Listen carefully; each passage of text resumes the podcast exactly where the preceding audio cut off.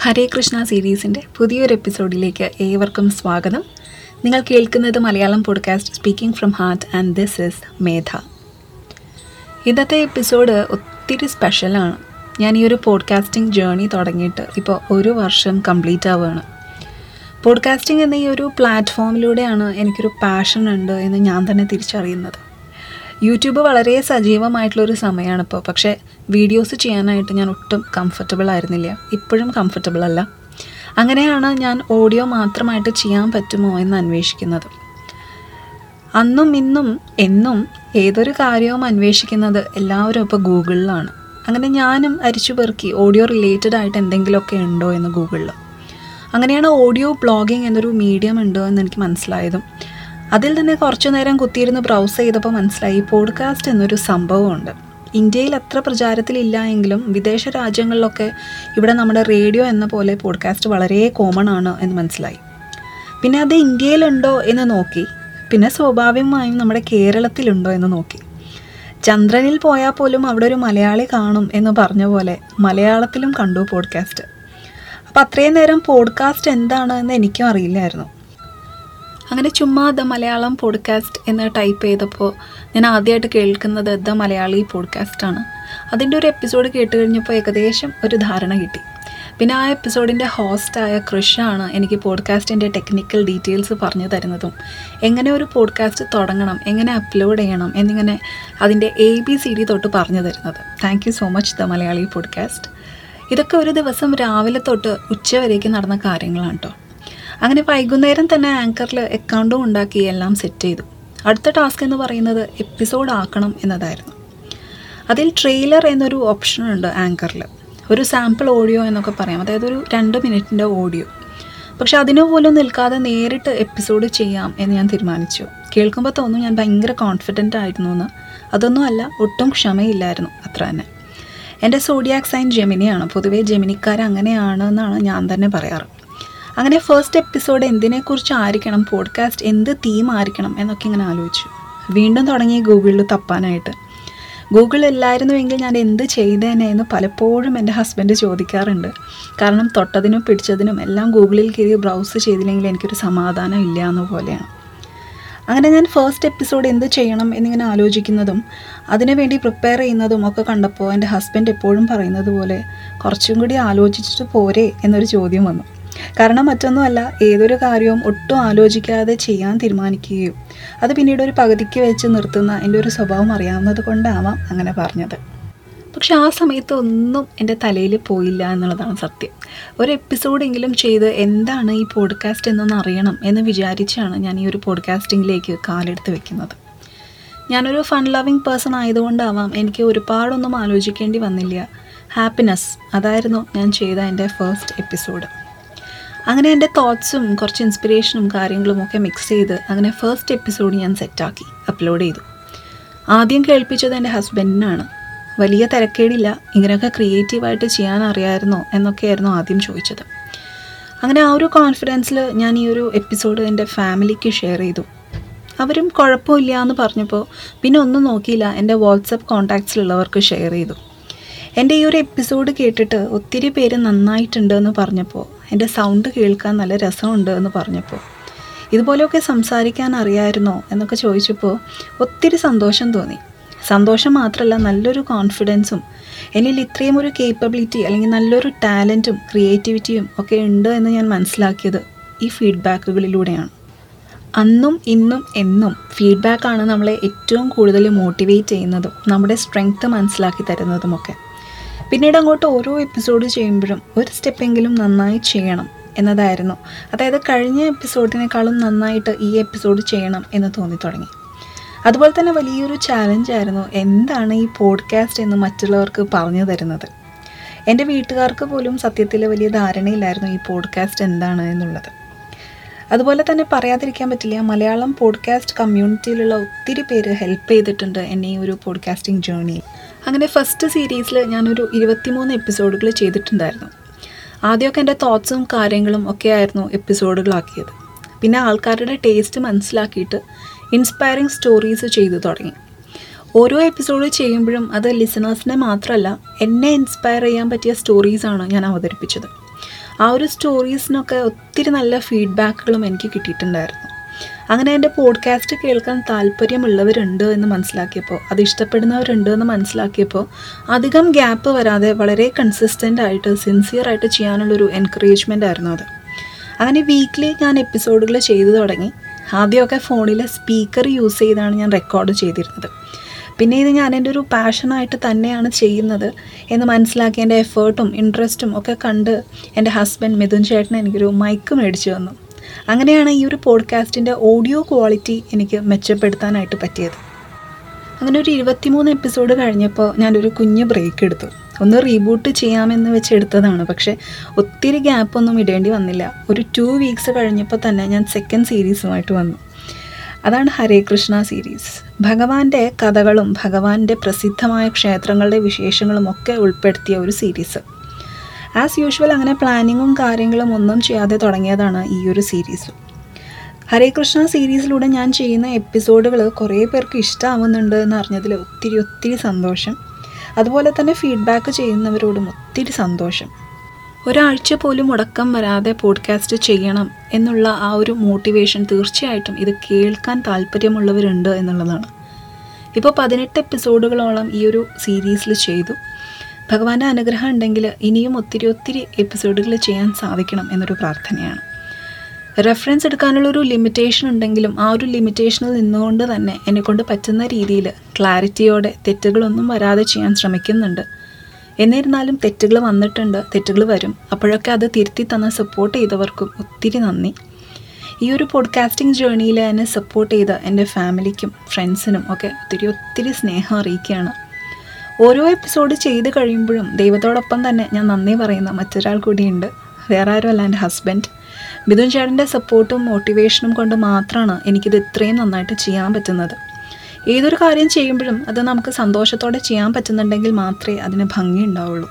എനിക്ക് ഈ ഒരു പോഡ്കാസ്റ്റിംഗ് വളരെ കംഫർട്ടബിളായി ചെയ്യാനും ഇതിനുവേണ്ടി പ്രിപ്പയർ ചെയ്യാനും ഒക്കെ ടൈം കിട്ടുന്നത് മിഥുൻ ചേട്ടന്റെ സപ്പോർട്ട് ഒന്നുകൊണ്ട് മാത്രമാണ്.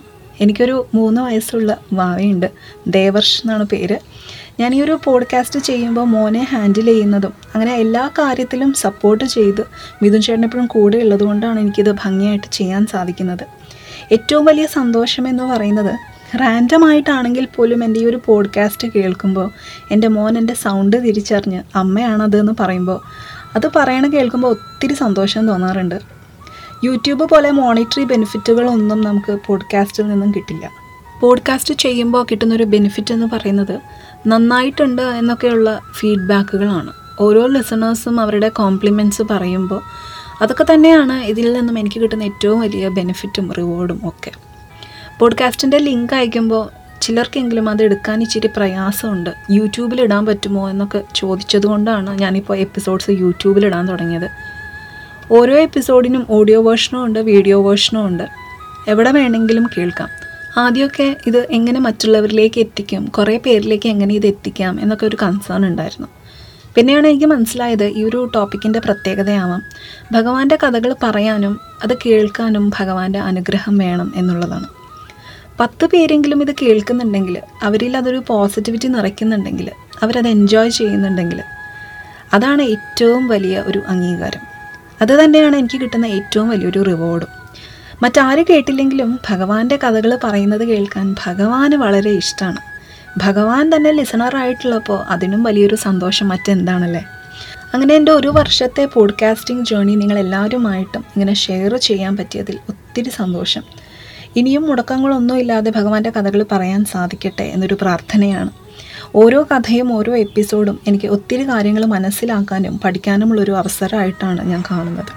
അങ്ങനെ ഈ ഒരു പോഡ്കാസ്റ്റിംഗ് എന്നൊരു പ്ലാറ്റ്ഫോമിൽ എന്റെ പാഷൻ ഫോളോ ചെയ്യാനായിട്ട് എന്നെ സപ്പോർട്ട് ചെയ്യുന്ന എല്ലാവർക്കും എന്റെ കൂടെയുള്ള എല്ലാ ലിസണേഴ്സിനും ഒത്തിരി ഒത്തിരി സ്നേഹം അറിയിക്കുകയാണ് താങ്ക് യു സോ മച്ച് ഭഗവാന്റെ കഥയിലെ ഒരു ചെറിയ ഭാഗമെങ്കിലും പറയാതെ എനിക്ക് ഈ ഒരു എപ്പിസോഡ് വൈൻഡപ്പ് ചെയ്യാൻ സാധിക്കുന്നില്ല. സോ ഭഗവാന്റെ നാമകരണം വരുന്നൊരു ചെറിയൊരു ഭാഗം ഞാൻ ഈ എപ്പിസോഡിലൂടെ അവതരിപ്പിക്കുകയാണ്. ഈ ഒരു ആനിവേഴ്സറി സ്പെഷ്യൽ എപ്പിസോഡ് കുറച്ചും കൂടി സ്പെഷ്യലായത് ഭഗവാന്റെ നാമകരണം ഈ ഒരു എപ്പിസോഡിൽ തന്നെ എനിക്ക് അവതരിപ്പിക്കാൻ സാധിച്ചു എന്നുള്ളതാണ്. അപ്പോൾ കഴിഞ്ഞ എപ്പിസോഡിൽ നമ്മൾ തൃണാവർത്ത മോക്ഷമാണ് കേട്ടത്. അങ്ങനെ മധുരയിലുള്ള വസുദേവരുടെ അരികിലും ഈ അസുരന്മാരുടെ വാർത്തകളൊക്കെ എത്തുകയാണ്. തുടർച്ചയായിട്ടുള്ള ഇത്തരം സംഭവങ്ങൾ വസുദേവരുടെ മനസ്സിലും ഭയം തോന്നിപ്പിച്ചു. അങ്ങനെ വസുദേവർ തന്റെ കുടുംബ പുരോഹിതനായ ഗർഗമുനിയെ കണ്ട് ഗോകുലത്തിലെ നന്ദഗോപരുടെ കൊട്ടാരത്തിൽ ഒരു സന്ദർശനം നടത്തണം എന്നിങ്ങനെ പറയാണ്. അതുകൂടാതെ കുഞ്ഞുങ്ങളുടെ ജാതകം കുറിക്കാനും ആവശ്യപ്പെടുകയാണ് വസുദേവർ ഗർഗമുനി വളരെ വലിയ പണ്ഡിതനും ഗർഗഹോര എന്ന ജ്യോതിശാസ്ത്രം നിർമ്മിച്ചത് ഗർഗമുനിയാണ്. അങ്ങനെ ജ്യോതിഷത്തിൽ ഏറെ പ്രാവീണ്യമുള്ള അദ്ദേഹം വസുദേവർ ആവശ്യപ്പെട്ട പ്രകാരം ദന്തഗോപരുടെ അരികിലേക്ക് എത്തുകയാണ്.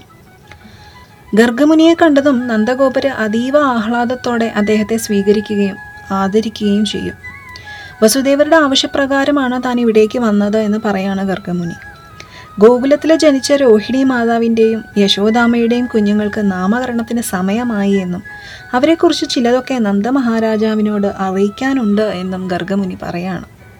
കുഞ്ഞുങ്ങളുടെ ജാതകവും താൻ കുറിച്ച് നൽകാമെന്ന് പറഞ്ഞത് കേൾക്കുമ്പോൾ നന്ദഗോപർക്ക് വളരെ ആഹ്ലാദം തോന്നുകയാണ് എന്നാൽ ഗർഗമുനി ആകട്ടെ പല കാര്യങ്ങളും നന്ദഗോപരോട് പറയാതെ പറയാണ്. പക്ഷെ താൻ വസുദേവരുടെ കുടുംബ പുരോഹിതനായതുകൊണ്ട് തന്നെ ഇവിടെ എത്തി കുഞ്ഞുങ്ങൾക്ക് നാമകരണം ചെയ്യുമ്പോൾ കംസന് ഇനി ഇത് ദേവകിയുടെ പുത്രൻ തന്നെയാണോ എന്ന് സംശയം തോന്നിയിട്ട് എന്തെങ്കിലുമൊക്കെ ആപത്ത് സൃഷ്ടിച്ചാലോ? അതുകൊണ്ട് ആരെയും അറിയിക്കാതെ ആരുടെയും ശ്രദ്ധ പതിയാത്ത രീതിയിൽ എവിടെയെങ്കിലും ഒതുങ്ങിയിരുന്ന് നാമകരണം ചെയ്യാം എന്ന് പറയാണ് ഗർഗമുനി. തന്റെ ജ്യോതിഷത്തിലുള്ള പ്രാവീണ്യത്താൽ യശോദയുടെ കയ്യിലുള്ള കുഞ്ഞ് ദേവകിയുടേതാണെന്ന് ഗർഗമുനി മനസ്സിലാക്കിയെങ്കിലും അത് പരോക്ഷമായിട്ടാണ് നന്ദഗോപുരോട് പറയുന്നത്. വസുദേവരുടെയും ദേവകിയമ്മയുടെയും പുത്രനെയാണ് തങ്ങൾ മകനായി വളർത്തുന്നത് എന്ന് നന്ദഗോപർക്കോ യശോദാമ്മയ്ക്കോ അറിയില്ലായിരുന്നു.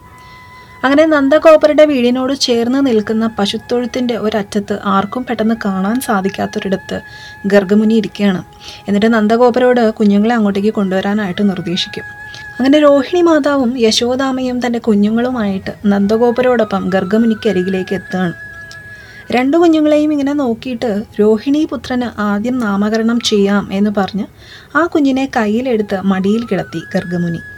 എന്നിട്ട് പറഞ്ഞു ബന്ധുജനങ്ങളെയും കുടുംബാംഗങ്ങളെയും ഒരുപോലെ സന്തോഷിപ്പിക്കുന്നവനായിരിക്കും. അതിനാൽ ഈ കുഞ്ഞിനെ രാമൻ എന്ന് പേരിടുന്നു. എന്ന് അതിനോടൊപ്പം തന്നെ വളരെ ശക്തനായി തീരുമെന്നതുകൊണ്ടും വളരെ ആത്മഫലം ഉള്ളവനായി ഭവിക്കുമെന്നുള്ളതുകൊണ്ട് ഈ ബാലൻ ബലദേവൻ എന്നും അറിയപ്പെടും.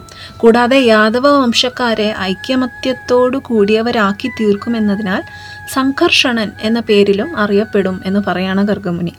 അങ്ങനെ രോഹിണി പുത്രന് ബലരാമൻ ബലദേവൻ സംകർഷണൻ എന്നീ മൂന്ന് പേരുകൾ നൽകി കുഞ്ഞിനെ തിരികെ രോഹിണി മാതാവിനെ ഏൽപ്പിക്കുകയാണ്. എന്നിട്ട് യശോദാനന്ദനെ തന്റെ കയ്യിലേക്ക് എടുത്ത് മടിയിൽ കിടത്തും. മടിയിൽ ഇങ്ങനെ പുഞ്ചിരി തൂകി കിടക്കുന്ന കുഞ്ഞിനെ നോക്കിയിട്ട് സാക്ഷാൽ മഹാവിഷ്ണുവിന്റെ അവതാരമായ സഹസ്രനാമങ്ങളുള്ള ഈ കുഞ്ഞിന് താൻ എന്ത് പേരാണ് നൽകേണ്ടത് എന്നിങ്ങനെ ചിന്തിക്കുകയാണ് ഗർഗമുനി. ഗർഗമുനിയുടെ ഈ ഒരു ആശയക്കുഴപ്പം മനസ്സിലാക്കി എന്നോണം. അദ്ദേഹത്തിന്റെ നീണ്ടു കിടക്കുന്ന വെളുത്ത താടിയിൽ പിടിച്ച് ഭഗവാൻ പതിയെ ഒന്ന് വലിക്കും. അപ്പോൾ എന്തോ പെട്ടെന്ന് മനസ്സിലായ രീതിയിൽ അദ്ദേഹം പറയും എല്ലാവരെയും തന്നിലേക്ക് അടുപ്പിക്കുന്ന ആകർഷിക്കുന്നവൻ അങ്ങനെ കൃഷ്ണൻ എന്ന നാമകരണം ചെയ്യാണ്. എന്നിട്ട് എല്ലാവരോടും ഗർഗമുനി വിശദീകരിക്കുകയാണ് കൃതായുഗത്തിൽ ഈ കുഞ്ഞ് ശുഭ്രവർണത്തിലും ത്രേതായുഗത്തിൽ രക്തവർണത്തോടും ദ്വാപരയുഗത്തിൽ സ്വർണ നിറത്തോടു കൂടിയും ഇപ്പോൾ ദ്വാപരയുഗ അവസാനത്തിൽ കൃഷ്ണവർണത്തോടു കൂടിയും ജനിച്ചിരിക്കുന്നതിനാൽ ഈ കുഞ്ഞിനെ കൃഷ്ണൻ എന്ന നാമം നൽകുന്നു എന്ന്. മുൻപൊരിക്കൽ വസുദേവപുത്രനായി ജനിച്ചിട്ടുണ്ട് എന്നതിനാൽ വാസുദേവൻ എന്ന പേരിലും പ്രസിദ്ധനായി തീരും എന്ന് പറയാം എന്നിട്ട് നന്ദഗോപരോട് പറയും അങ്ങയുടെ ഈ കുഞ്ഞിന് ഗുണങ്ങൾക്കും കർമ്മങ്ങൾക്കും അനുസരിച്ച് അനവധി പേരുകൾ ഉണ്ടാവും എന്ന് മാത്രമല്ല ഈ കുഞ്ഞ് നിങ്ങൾക്ക് സർവ ശ്രേയസ്സുകളും ഉണ്ടാക്കി തീർക്കും എന്ന് പറയാണ് ഗർഗമുനി. അതുമാത്രമല്ല ഏതൊരു ആപത്തിൽ നിന്നും നിങ്ങളെ രക്ഷിക്കാനും പണ്ട് സജ്ജനങ്ങളെ കള്ളന്മാരും കൊള്ളക്കാരും ഉപദ്രവിച്ചിരുന്ന സമയത്ത് ഈ കുട്ടിയുടെ അനുഗ്രഹത്താലാണ് അവർക്ക് കള്ളന്മാരെ ജയിക്കാൻ സാധിച്ചത്. ഈ കുഞ്ഞിനെ സ്നേഹിക്കുന്നവരെയും ആരാധിക്കുന്നവർക്കും ശത്രുക്കൾക്ക് പോലും ഉപദ്രവിക്കാൻ സാധിക്കില്ല എന്നുള്ളതാണ്. അങ്ങയുടെ ഈ മകൻ ഗുണം കൊണ്ടും ഐശ്വര്യം കൊണ്ടും കീർത്തി കൊണ്ടും പ്രഭാവം കൊണ്ടും സാക്ഷാൽ നാരായണന് തുല്യമാണെന്ന് പറയാണ് ഗർഗമുനി. ഇനിയും അസുരന്മാരെ അപായപ്പെടുത്താനായിട്ട് ശ്രമിക്കുമെന്നതിനാൽ ഈ കുഞ്ഞിനെ വളരെയധികം മനസ്സിരുത്തി സംരക്ഷിക്കണം എന്ന് നിർദ്ദേശിച്ചുകൊണ്ട് കുഞ്ഞിനെ തിരികെ യശോദാമയെ ഏൽപ്പിക്കുകയാണ് ഗർഗമുനി. എന്നിട്ട് തന്റെ സ്വന്തം ആശ്രമത്തിലേക്ക് മടങ്ങിപ്പോവാണ്.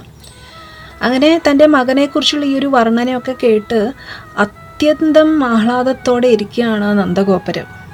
അങ്ങനെ ഭഗവാന്റെ നാമകരണമൊക്കെ കഴിഞ്ഞു. ക്രമേണ ബലരാമനും ശ്രീകൃഷ്ണനും നന്ദഗൃഹത്തിൽ മുട്ടുകുത്തി നടക്കാനായിട്ട് തുടങ്ങി. ഇതിന്റെ തുടർച്ച നമുക്ക് അടുത്ത എപ്പിസോഡിലൂടെ കേൾക്കാം. So always stay happy and stay blessed ഇത് ഹരേ കൃഷ്ണ സീരീസാണ് നിങ്ങൾ കേൾക്കുന്നത് Malayalam podcast speaking from heart and this is Medha signing off